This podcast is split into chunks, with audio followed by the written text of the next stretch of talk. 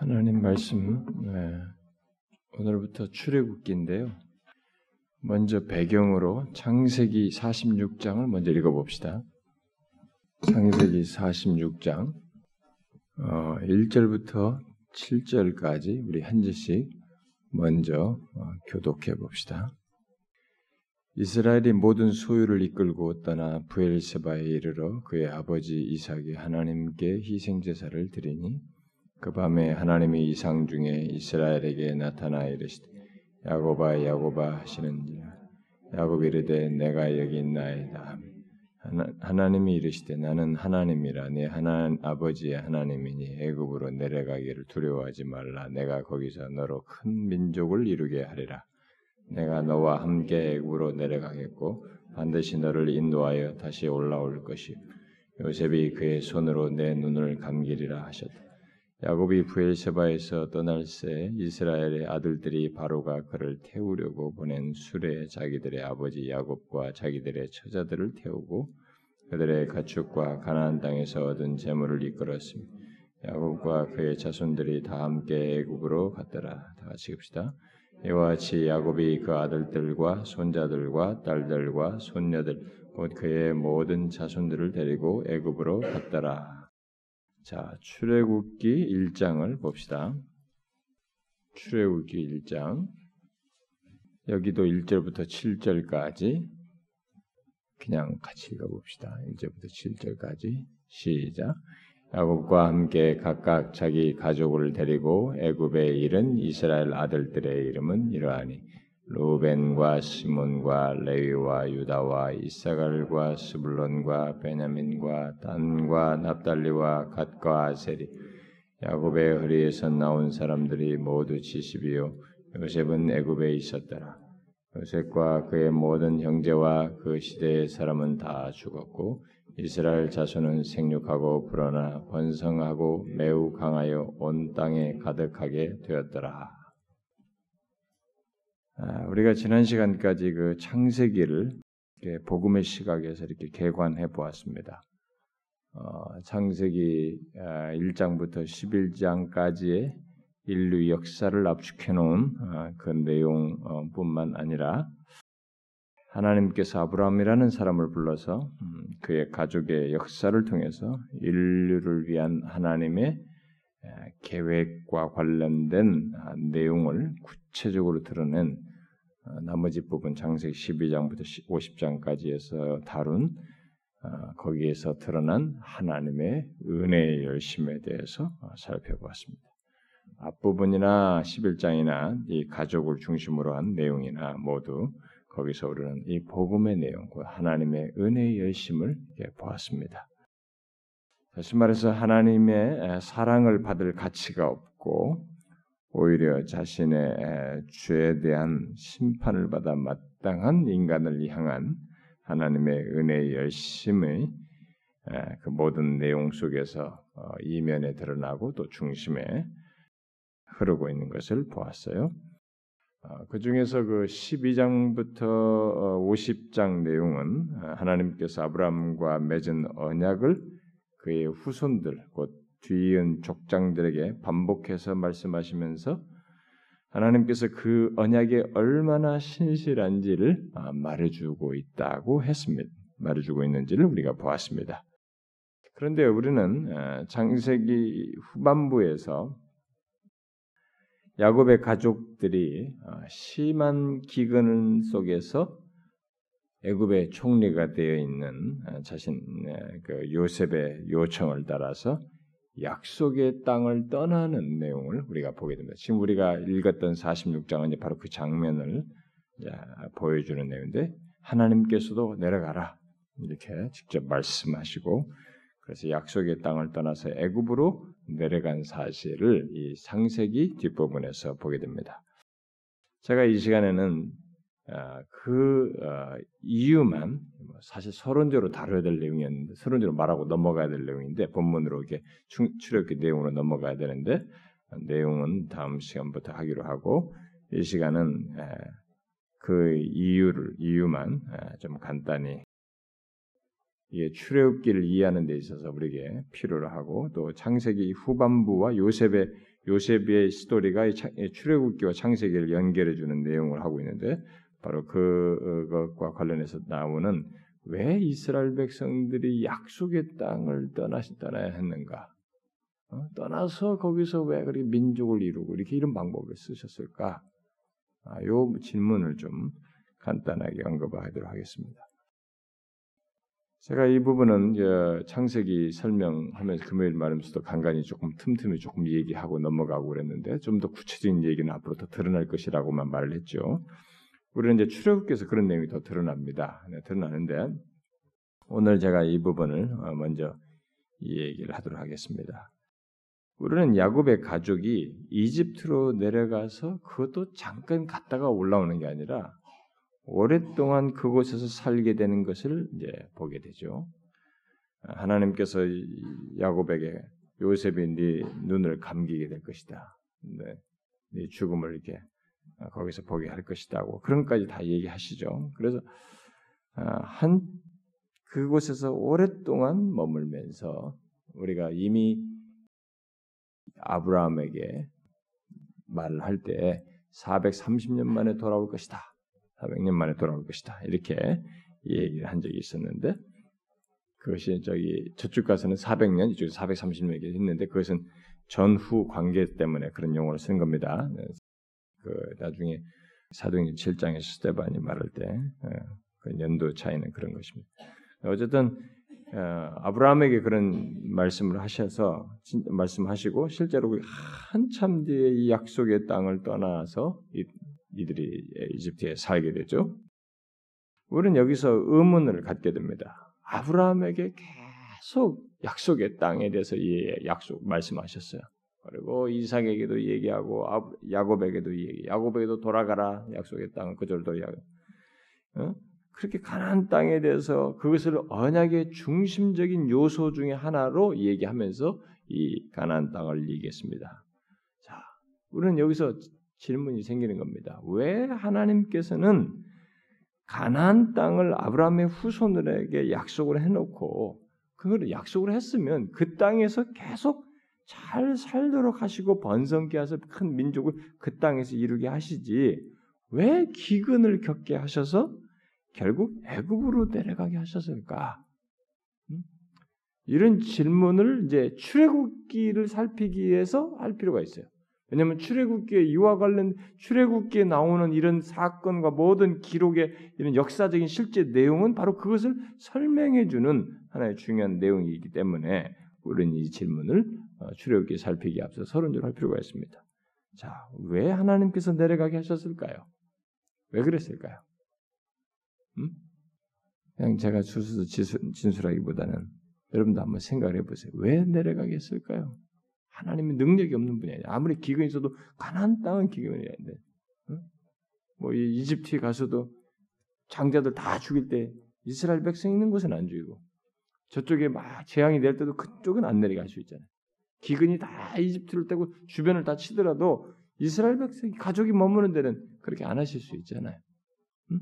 하나님의 능력이 없어서 그런 건 아니잖아요. 근데 왜 내려가게 했을까요? 응? 약속의 땅을 떠나서 그것도 거기서 한참 동안이나 있다가 돌아오게 하셨으니까. 예? 음, 가난안 백성들과 제 물들까봐 거기에 우리가 지난번에 배울 때 그런 요소가 있었죠. 벌써 이미 유다가 가난화되는 사실을 어, 살폈죠. 아마 그런 내용들이 이제 좀 섞이죠. 음, 여기서 배경 속에 있습니다. 자, 아마 우리가 뒤에서 살피면서 좀 더더 더, 어, 다른 이유들도 아마 살필 수 있겠습니다. 특별히 이스라엘 밖에 관련된 이유 중에 하나로서는 저들을 이렇게 일종의 그 땅을 주려면 거기 거주자들을 어떻게 하셔야 되는데 이 거주자들이 이유 없이 그들을 제거할 수 없고 하나님 그들의 아모리 족속의 취하기 차기까지 기다리시는 타이밍도 있어요. 어, 그러니까 그들이 죄악이 차는 관영하게 되는 그런 타이밍인데 이스라엘 외적인 이유로서는 그런 것들이 맞물려 있긴 한데 이 이스라엘 백성들과 관련해서 왜 이쪽에 내려가게 했을까라고 했을 때 어, 제가 세 가지 이유만 말씀드리면 어, 먼저 쉬운 대답부터 말씀드리면 오늘 읽은 내용은 다 지금 내려가 하셨다. 그리고 내려가서 번성하게 되었다. 예, 이런 내용을 담고 있는데 자, 첫 번째 이유가 바로 이 출애굽기에서 번성하게 된 내용과 관련된 것입니다.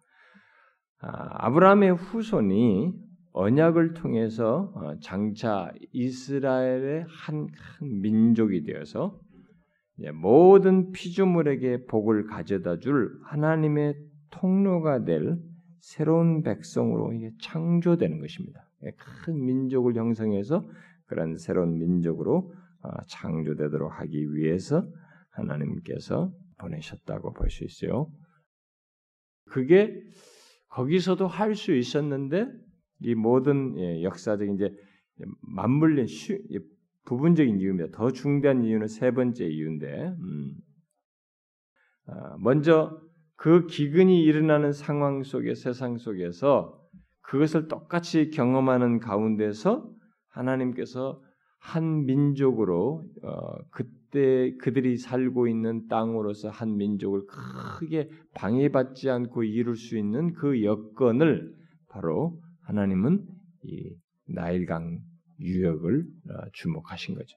네, 거기로 둔 것인 겁니다. 그래서 고센 땅 어, 나일강 유역에서 큰 민족을 이루도록 하셨고 그래서 이 모든 그 아브라함에게 한 약속이죠. 모든 비전물에게 복을 가져다 줄 하나님의 통로가 통로가 통로가 될그 하나님의 백성, 큰 하나님의 백성으로서 이렇게 구성하기 위해서 애굽의 고센 땅으로 내려가게 하시는 특별히 기근이라고 하는 그 상황에서 그 내려가게 하시는 일을 하셨다고 볼 수 있습니다.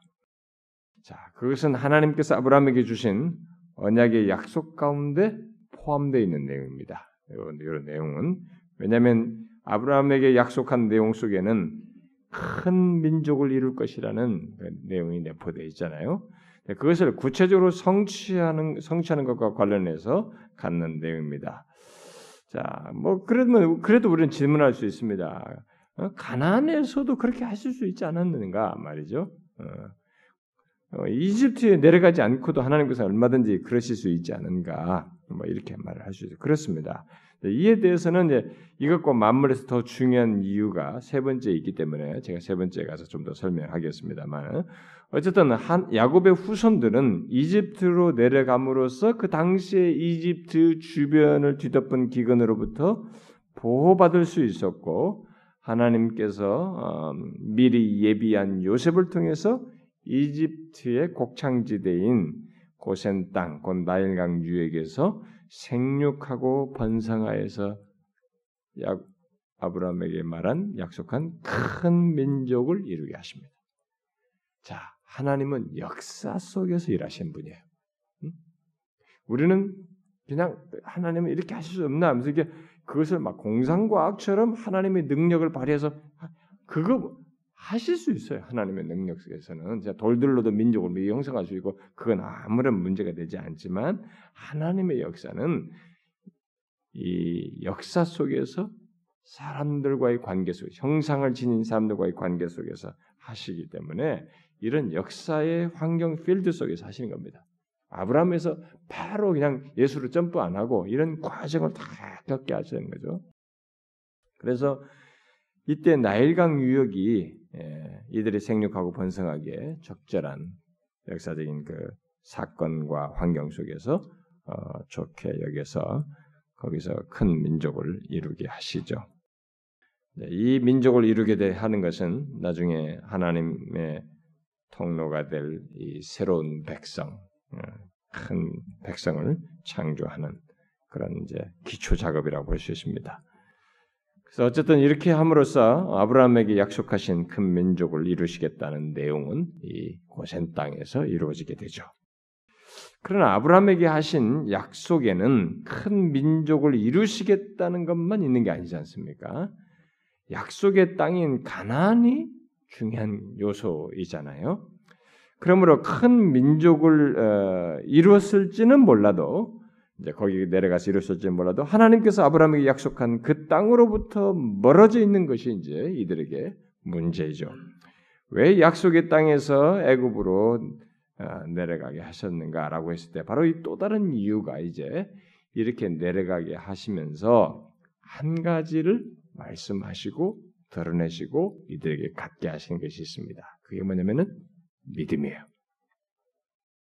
아브라함 얘기하면서도 제가 얘기를 했습니다만 하나님 나라를 예표적으로 볼 때든 앞으로 예수 그리스도께서 하나님 나라로 그 말씀하시면서 오시면서 하나님 나라 도래할 때도 하나님 나라는 이 믿음으로 들어가는 것입니다. 이 하나님 나라의 영역 안에서의 통용되는 가장 중요한 요소는 하나 뭐냐면 믿음이에요. 이들은 새로운 민족으로서 그런 형성될 때 이들에게 어, 중요하게 요구되는 것은 믿음이에요. 야곱의 자녀들은 어, 여러분이 우리가 지금까지 창세기를 통해서 배웠다시피 하란으로부터 하란에서 돌아와 가지고 가나안 땅에 정착하면서 금방 가난한 가난화 되었습니다. 야곱은 어, 하나님께서 아브라함과 이삭에게 한 언약을 하나님으로부터 듣고 확고히 붙들었지만 자기 가족들을 그 언약 아래서 이들이 견고히 가나안 땅에 들어왔으니까 자동적으로 될 거라고 쉽게 생각하지 모르지만 그 언약 안에서 한 가족을 묶고 계속 그들 안에서 언약 안에서 살도록 하는데 리더십을 발휘하는데 실패했어요. 아내 사랑하는 아내를 잃고 그 아내가 낳은 자식에게 대한 편애 속에서 그걸 못하게 되죠. 자신은 개인적으로는 그런 것들을 확고히 붙들고 있었겠지만 일단 가족 전체가 그것으로 하나가 되게 하고 이끄는 데는 실패했어요. 가족들은 가난화됐습니다. 그래서 그의 자녀들은 하나님의 언약 언약의 약속에 확 고하게 서서 자신의 언약을 이루실 하나님께로 믿음을 두고 이게 한 마음으로 한 가족이 나아가는 이런 모습을 갖지 못하게 되죠.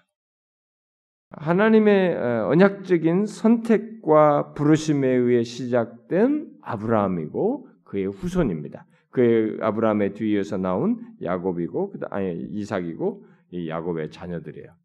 이렇게 하나님의 언약적인 선택과 부르심에 의해서 시작된 이 가족은 이 아브라함의 후손들은 야곱의 자녀들은 그 무엇보다도 하나님의 그 하나님의 언약의 약속에 중심성을 둘 때 의미가 있는 것이에요. 이들은 처음부터 그렇기 때문에 그 언약의 약속에 중심성을 두고 그 언약을 믿는 믿음으로 하나 되어서 나아가야 하는 민족 아니 가족이에요. 이들은 그게 지금 이들에게는 굉장히 중요한 것입니다. 그런데 이 야곱의 가족들은 그와 달리 불화 불화 속에서 또 가난화되고 또 불화하는 가운데 서로가 나뉘어 있었어요. 이들에게 필요한 것은 화목이었습니다. 화목이었고 그 화목은 단순한 화목이 아니라 하나님께서 그들에게 주신 언약의 약속 안에서 화목하는 것이었어요. 그러니까 이들이 화목이 안 되면 이 그들에게 주신 언약의 약속도 이게 그것으로 한 유니티를 가지지를 못하는 거예요. 근데 이들은 이미 아버지의 편애 속에서 서로가 다 나뉘어 있었대. 그 언약의 약속에 대한 믿음을 가지고 아브라함과 이삭과 야곱의 후손으로서 하나 되는 것이 이들에게 필요한 것이 필요했어요. 그런데 그 화목과 그렇게 믿음으로 언약에 대한 믿음으로 하나 되는 이것이 과연 어떻게 가능하겠냐? 이거 어떻게 있게 되느냐? 여러분, 우리들 안에서도 누구와 관계가 어려워지고 화목하지 않고 힘들면 그거 그거 회복하는데 시간 많이 걸려요. 어떤 사람들 오랜 세월을 걸려. 아니 후닥닥 빨리 좀 안 되나? 하나님께서 빨리 이렇게 민족에 자기들 안에 인격을 가진 존재들이에요. 하나님의 형상하신 존재들.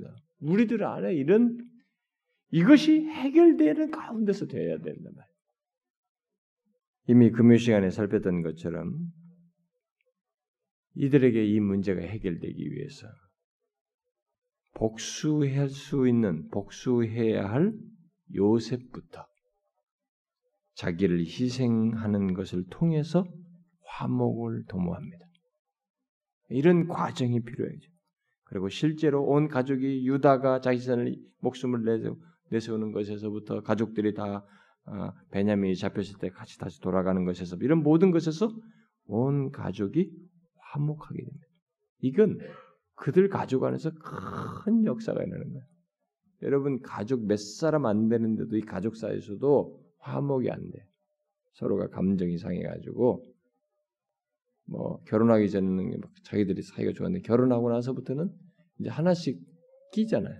남편을 끼든 아내를 끼든 이러면서 서로가 균열이 생기고 화목하지 못하는 경우가 많습니다. 이게 쉽지가 않나요? 근데 이 가족이 천천히 화목하게 됩니다.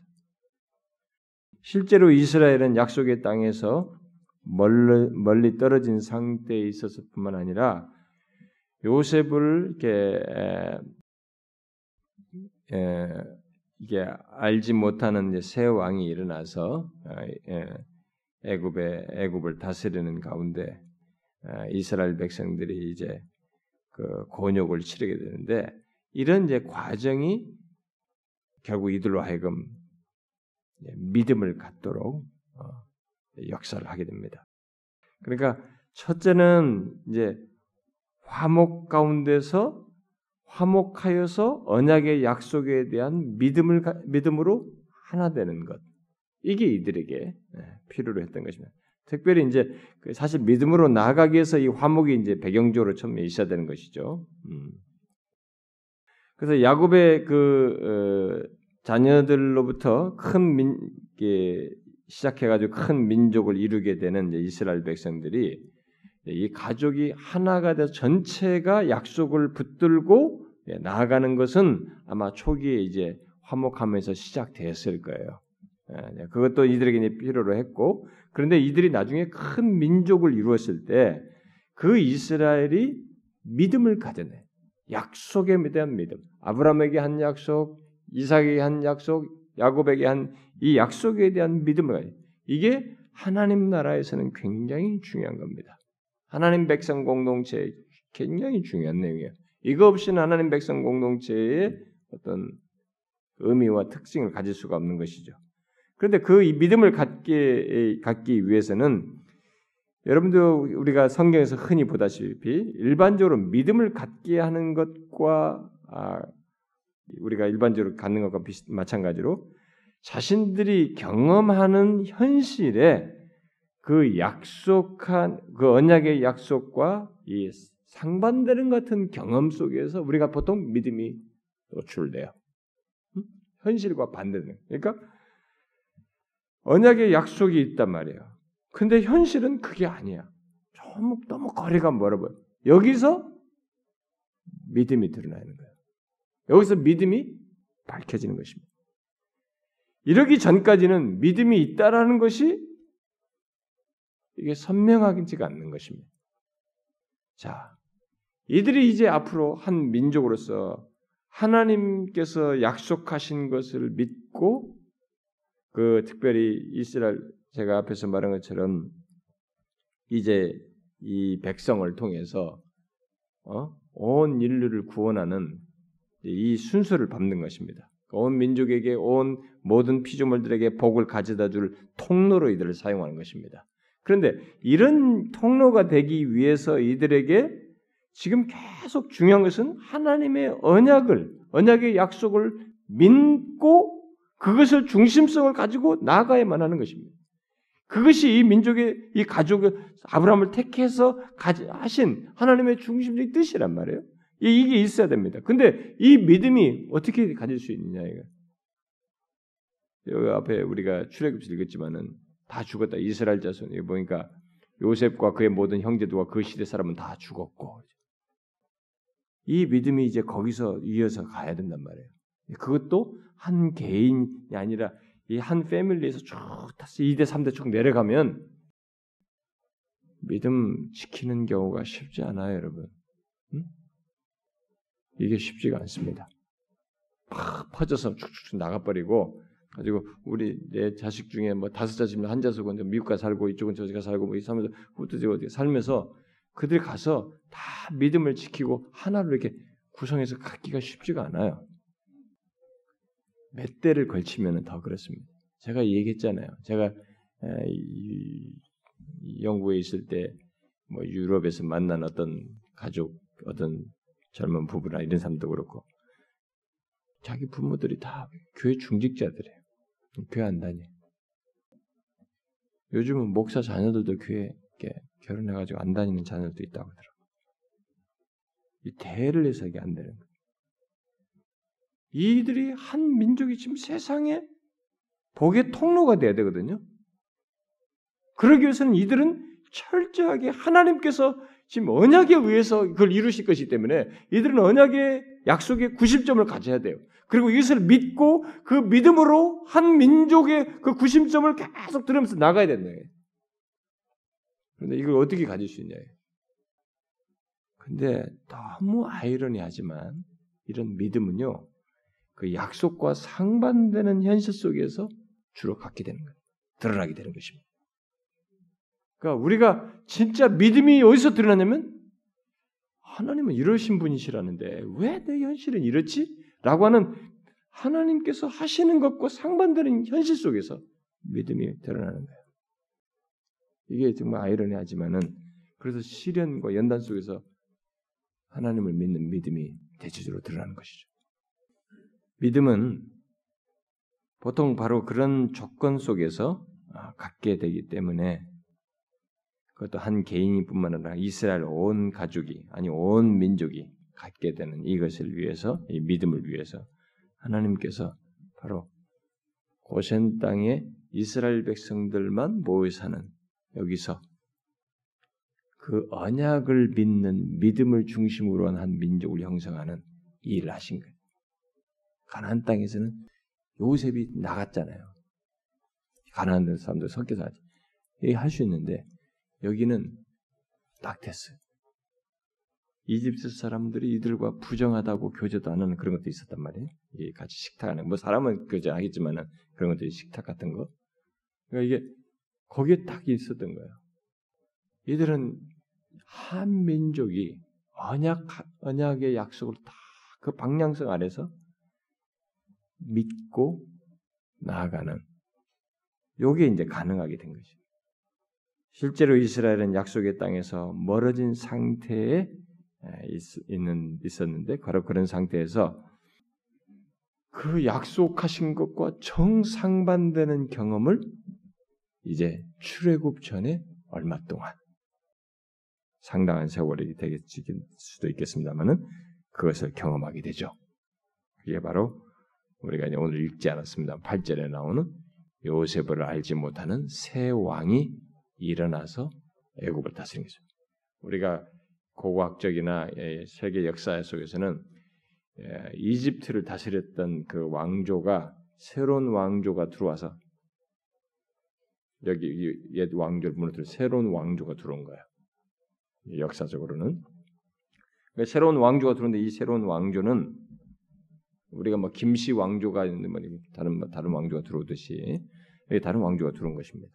그러니까 이 왕조는 모르는 거예요 여기 어, 요셉이 뭐, 뭐, 뭔 일이냐 그런 건 없는 것입니다. 이때부터 대접받던 이스라엘이 어? 손님 취급받던 이스라엘이 노예로 전락하는 것입니다. 커지고 위협 세력으로 보여져 가지고 이제 노예로 만들게 되죠. 그래서 이스라엘을 노예로 만든 이 경험을 통해서 그들은 하나님의 언약의 약속에 대한 믿음, 더 하나님의 약속과 동떨어진 이 현실 속에서 더 약속에 대한 믿음을 갖게 됩니다. 나중에 이들의 약속에 이들의 부르짐을 듣고 내가 보낸다 그러면서 모세를 보내지 않습니까? 그렇습니다. 이스라엘의 이집트 생활의 이유 중에 하나는 전 민족이 하나님의 언약의 약속을 믿는 믿음을 갖도록 하기 위함입니다. 이게 여기 여기로 가게 되는 이유 중에 하나입니다. 아, 과거에 약속을 받았던 아브라함이나 이삭이나 야곱이 하나님의 약속을 받고도 그들도 그런 자신들이 그걸 경험해서 약속을 받았는데 무슨 아니 무슨 바다에 모래알 같다는데 현실은 하나도 아닌 거예요. 당장 내 핏줄 하나 안 나오는 거예요. 백세가 될 때까지. 이 그동안 뭐예요? 계속 우리가 배웠잖아요. 장생 하나님께서 약속을 믿으라는 거죠. 그 과정 속에서 현실 약속과 더 현실이 동떨어진 것 같은 데서 이제 믿음을 진짜 드러내야 하는 하나님의 약속을 진짜 믿어야 하는 이 훈련과 경험, 실제적 소유를 하게 되는 경험을 하게 되는 거예요. 그걸 온 민족적으로 갖도록 하는. 그 이미 자기 족장들이 했던 것을 이스라엘이 전 민족적으로 갖게 하는 그 일을 하는 거죠. 그것을 위해서 이집트 내려가서 그런 경험을 하게 하시는 겁니다. 믿음은 단순한 바람이나 소망적인 그런 사고가 아니고 긍정적인 사고가 아니고 긍정적인 뭐 사고 방식 뭐 이렇게 긍정의 힘 이런 것이 믿음이 아니고 믿음은 하나님과 그의 약속에 근거한 것인데 이 약속은 실제를 내포하는 거예요. 반드시 성취를 나타내게 될 실제에 근거한 것입니다. 이렇게 긍정적인 가능성으로 그 문제가 아니고 성경에서 말하는 믿음은 반드시 성취될 실제에 근거한 것입니다. 그걸 약속한 거죠. 그렇게 하실 하나님을 믿는 것이죠.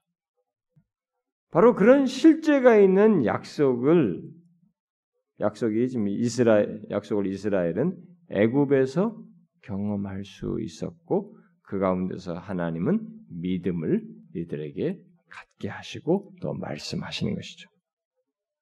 자, 그게 이제 두 번째 이유입니다. 그다음 세 번째로 왜 이들이 이집트로 갔느냐?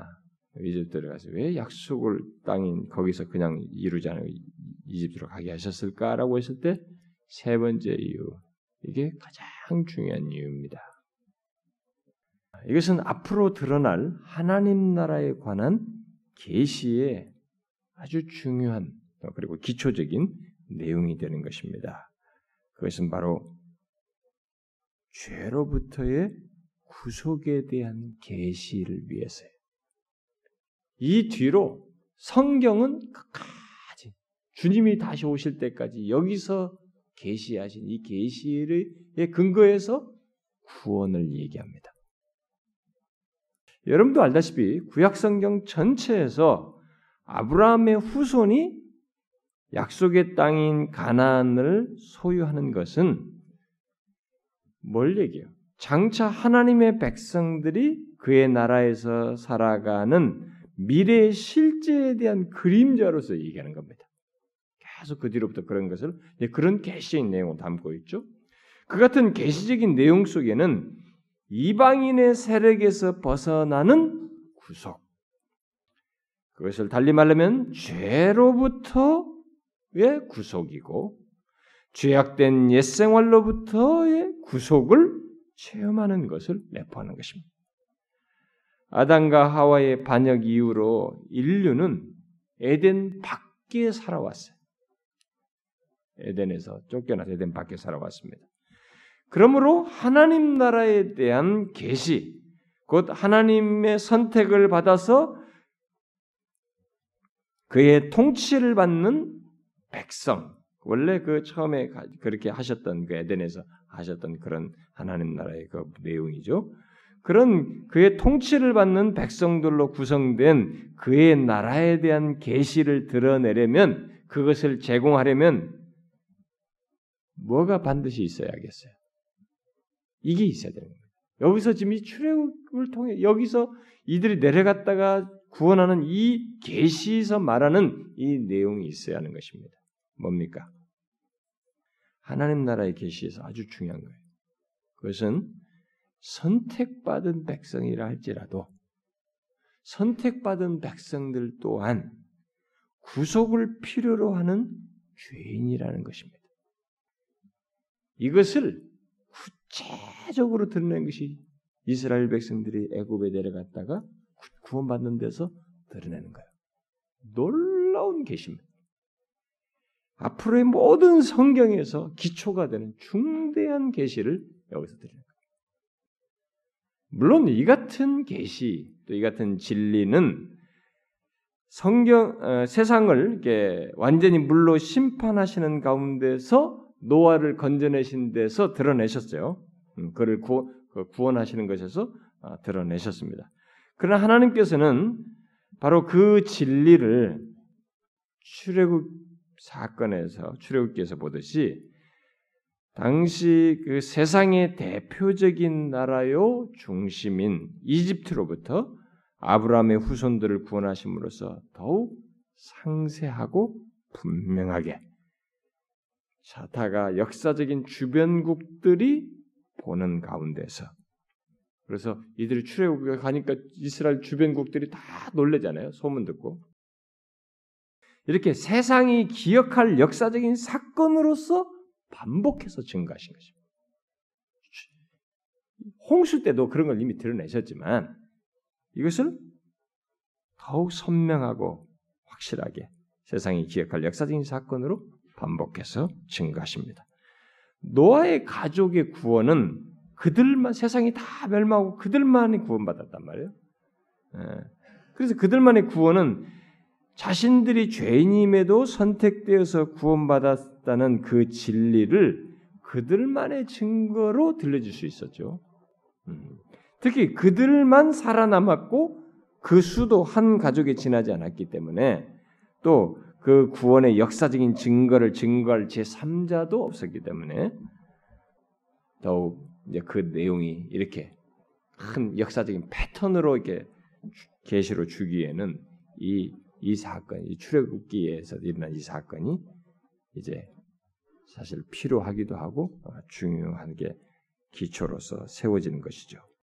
뭐 그렇다고 해서 하나님의 증거의 제3자가 꼭 필요하다 뭐 그건 아닙니다. 하나님은 그 상관없이도 하시지만 하나님이 자신의 역사를 사역을 역사 속에서 하시고 그것을 통해서 증거하시기 때문에 특별히 또 역사 역사적인 자료와 증거로서는 이 출애굽기에서 일어나는 이집트 세계 열강에 들어가 가지고 거기서 출애굽하는 것을 통해서 이 계시를 말하는 것은 너무 적절한 것입니다.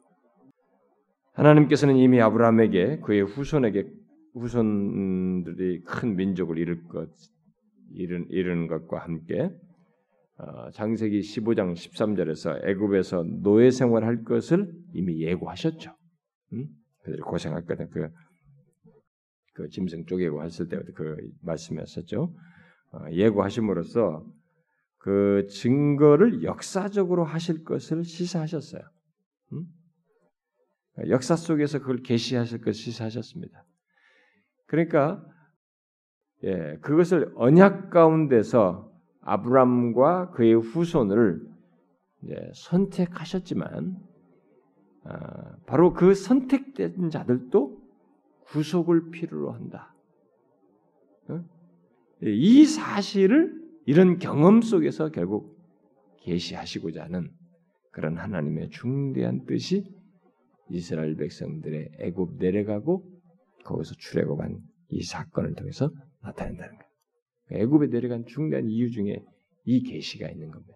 앞에 첫 번째, 두 번째는 뭐 오히려 지엽적인 것이라고 볼 수도 있어요. 뭐 지엽적이라고 좀 그렇지만 그것도 중요하지만은 가장 중요한 것은 이겁니다. 그러니까 아브라함의 후손이 애굽에 내려가서 큰 민족을 형성한 뒤에 거기서 하나님에 의해서 출애굽하게 되는 이 사건.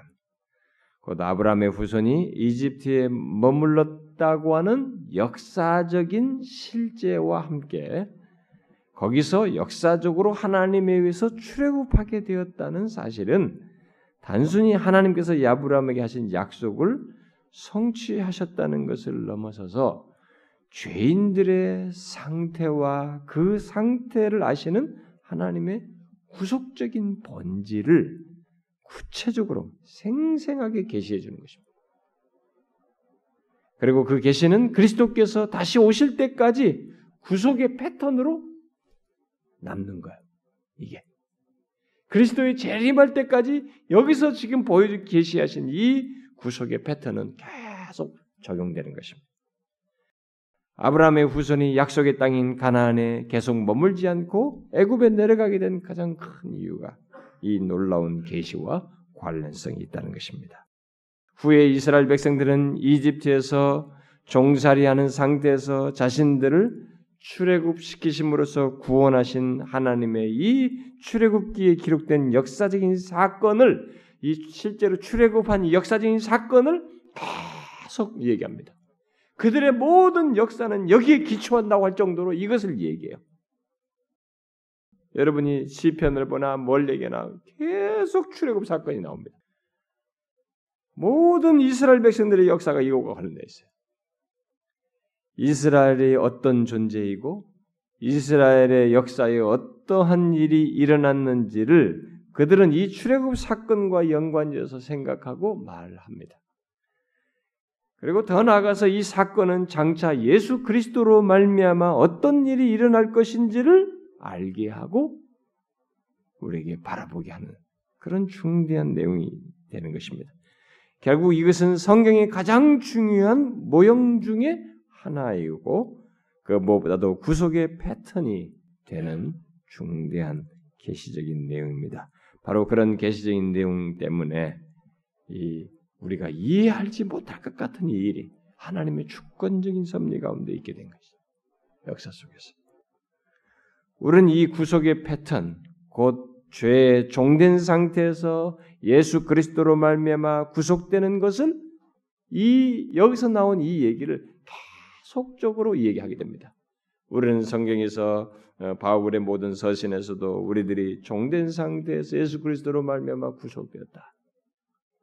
이 심, 출애굽기의 패턴을 계속 얘기해요. 하나님에 의해서 종된 상태에서 구속된 요 얘기를 계속 꺼내는 것입니다.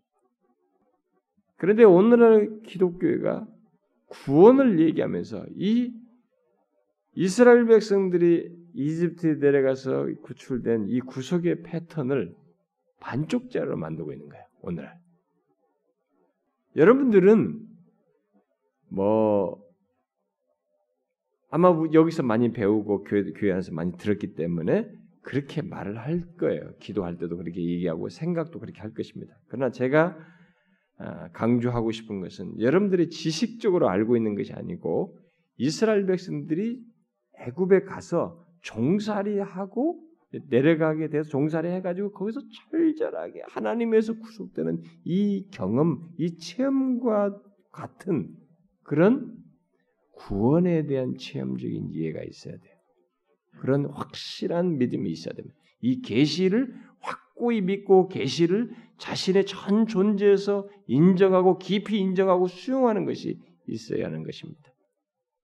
왜냐하면 성경은 전체가 이 뒤로부터 더 이전에도 그렇지만은 이것이 중요한 패턴으로서 명확하게 이것을 이 사건을 계속 울거모두 반복하면서 강조를 할 때 바로 이 구속의 패턴을 강조하는데 우리가 종된 상태에서 죄인된 죄 종된 상태에서 로마서도 그렇잖아요. 죄 종된 상태에서 죄악된 상태에서 예수 그리스도로 말미암아 구속함을 얻었다. 하나님께서 우리를 구속하심으로써 우리를 구속돼 구원받게 됐다는 이 사실을 얘기합니다. 그런데 제가 앞에서 말한 오늘을 이 기독교회가 이 전자를 빼버린 겁니다. 이 구속의 패턴을 점점점 희석시키는 거예요. 그래서 죄에 종된 상태에서 구속받았다고 하는 이 사실을 이 전자를 빼거나 가볍게 다룬 거예요. 그리고 바로 예수 그리스도로 말하면 구원받았다. 어? 누구든지 어떻게 하면 구원받았다. 이렇게 하면서 쉬운 구원을 얘기하고 값싼 은혜를 얘기해요. 값싼 복. 그것을 어떻게 알 수 있느냐? 그렇게 어렵지 않습니다. 아는 거. 신앙의 중심성에 자신이 어떤 자였고 어떤 상태였는지에 대한 절절한 이해 속에서 예수 그리스도로 말미암아 그의 피로 말미암아 구속받은 것 때문에 여기에 나라고 하는 존재의 가치 여부를 나의 공로라는 가치 여부를 낄 수가 없는 거야 여기에 이 구속의 패턴 속에는 그런데 이걸 자꾸 낀단 말이에요. 그것으로 자꾸 만족을 한단 말이에요. 그건요, 이, 이 구속의 계시가 이 사람에게는 사실성이 없다는 것을 말하는 겁니다.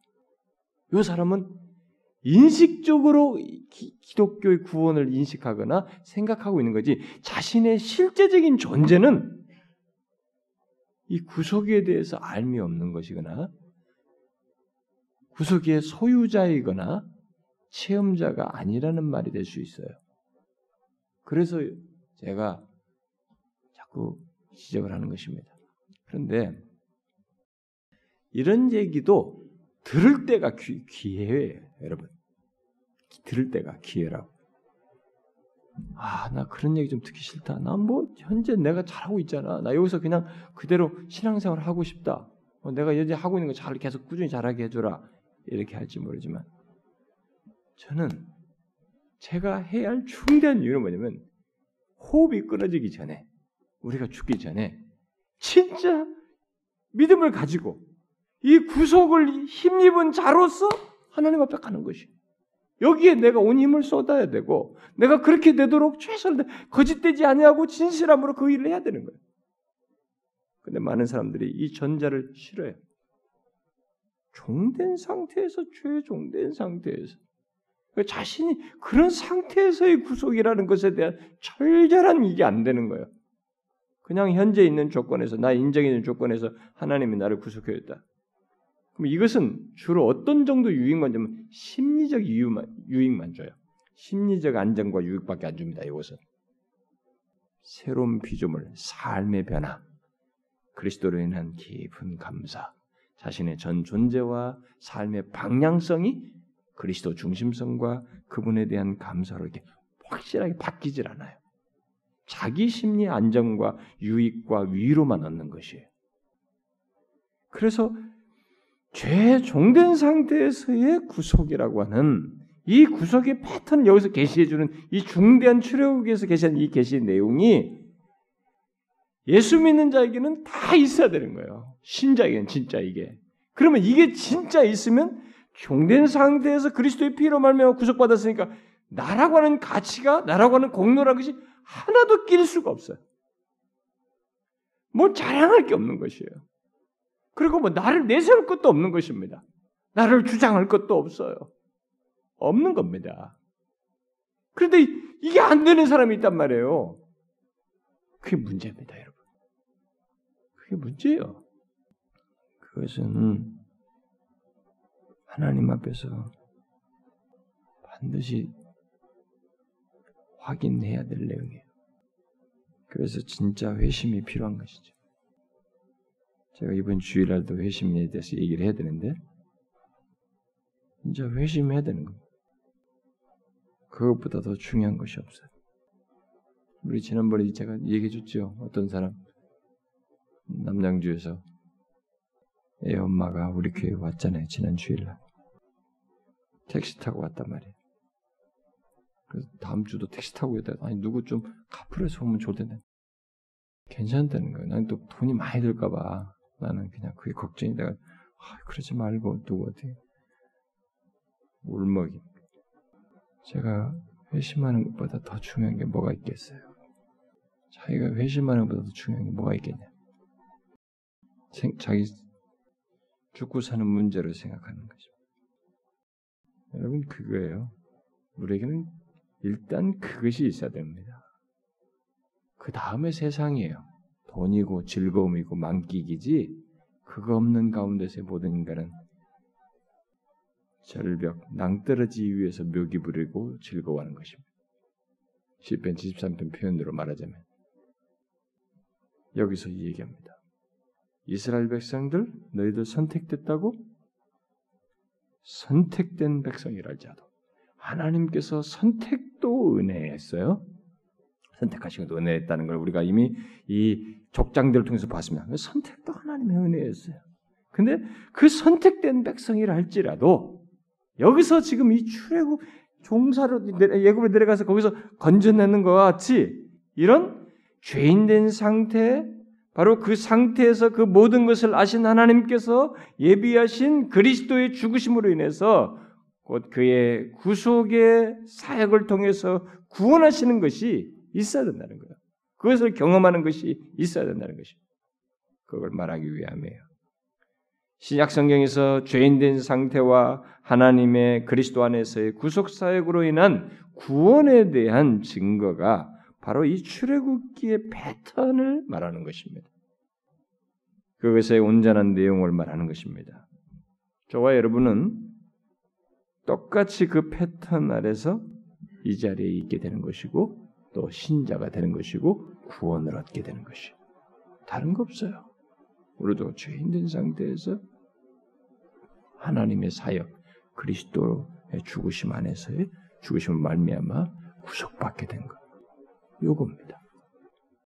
그 놀라운 계시를 생생하게 체험적으로 막 역사의 현장을 보면서 열 가지 재앙을 내는 데서 막 노예살이로 죽을 것 같은 말 고생을 하면서 그것도 마지막에는 막 열 가지 재앙 날 때 말을 안 들어도 더 집까지 안 좋아지고 마지막에 다 죽을 것 같은 고생을 하는 가운데서 절절하게 구속을 경험하는 겁니다. 와 생생하게 그것도 양의 피를 바르면서 장차 어린 양으로 오신 예수 그리스도를 심벌을 확실하게 보여주면서 거기서부터의 구원. 야, 이 놀라운 구속의 패턴. 이게 여기 이집트에 내려갔기 때문에 이게 보여진 거예요. 생산 역사적으로. 엄청난 계시를 보여준 거죠. 가장 중요한 진리입니다. 왜 이들이 내려갔을까?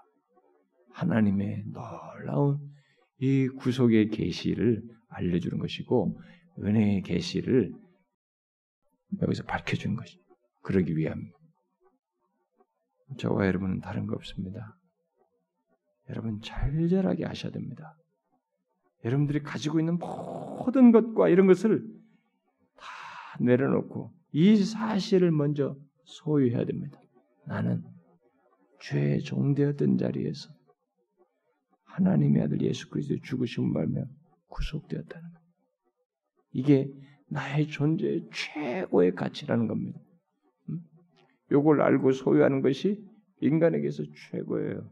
이걸 주님이 다시 오실 때까지 계속 고집합니다. 이 패턴으로 모든 인류를 이거 하나로 계시를 성취하면서 구원하시는 거예요. 사랑하는 여러분, 다른 거 끼어들 거 없어요. 우리는 하나님의 주의 종된 자리에서 그리스도의 죽으심을 말미암아 구속되어 그래서 오직 은혜인 것입니다. 아, 은혜구나. 하나님이 나서셔서 모세 보내시고 재앙 보내셔서 구출하시고 오직 은혜예요. 한 존재를 선택하시고 선택된 조차도 선택된 사람이라 할지라도 이런 죄에서 그분의 사역에 의해서 구속되는 일이 있지 않으면 안 된다고 하는 것을 계시해 준 결국 은혜를 계시해 준 드러내는 거죠. 자랑하는 자는 주 안에서 자랑하라. 달리 자랑할 게 없습니다. 우리의 삶을 허락되는 것만큼 하나님의 뜻을 쫓아 행하고 사는 것이 마땅한 것입니다. 여기에 주저함이 있어서는 안 되는 겁니다. 기도합시다. 하나님 아버지, 하나님의 놀라운 계시의 말씀, 우리는 생각지 못하고 앞을 보지 못하고 나아가지만 그랬던 야곱의 가족들을 통해서 하나님께서 놀라운 일들을 배후에서 행하시고 계시하시고 드러내시며 하나님의 자기 백성들을 한 민족으로 이루시고 축복의 통로로 삼기 위해서 모든 것을 조성하시고 역사하시며 은혜를 베푸신 하나님을 보게 됩니다. 하나님이여 우리 인생 중에서도 그리하신 하나님을 믿습니다.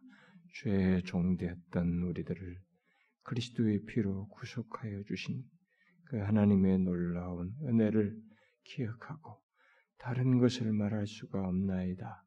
우리 자신을 드러낼 수가 없나이다. 주의 은혜에 감사하며 사는 저희들 되기를 원합니다. 그리할 수 있도록 이끌어 주시옵소서. 예수 그리스도의 이름으로 기도하옵나이다. 아멘.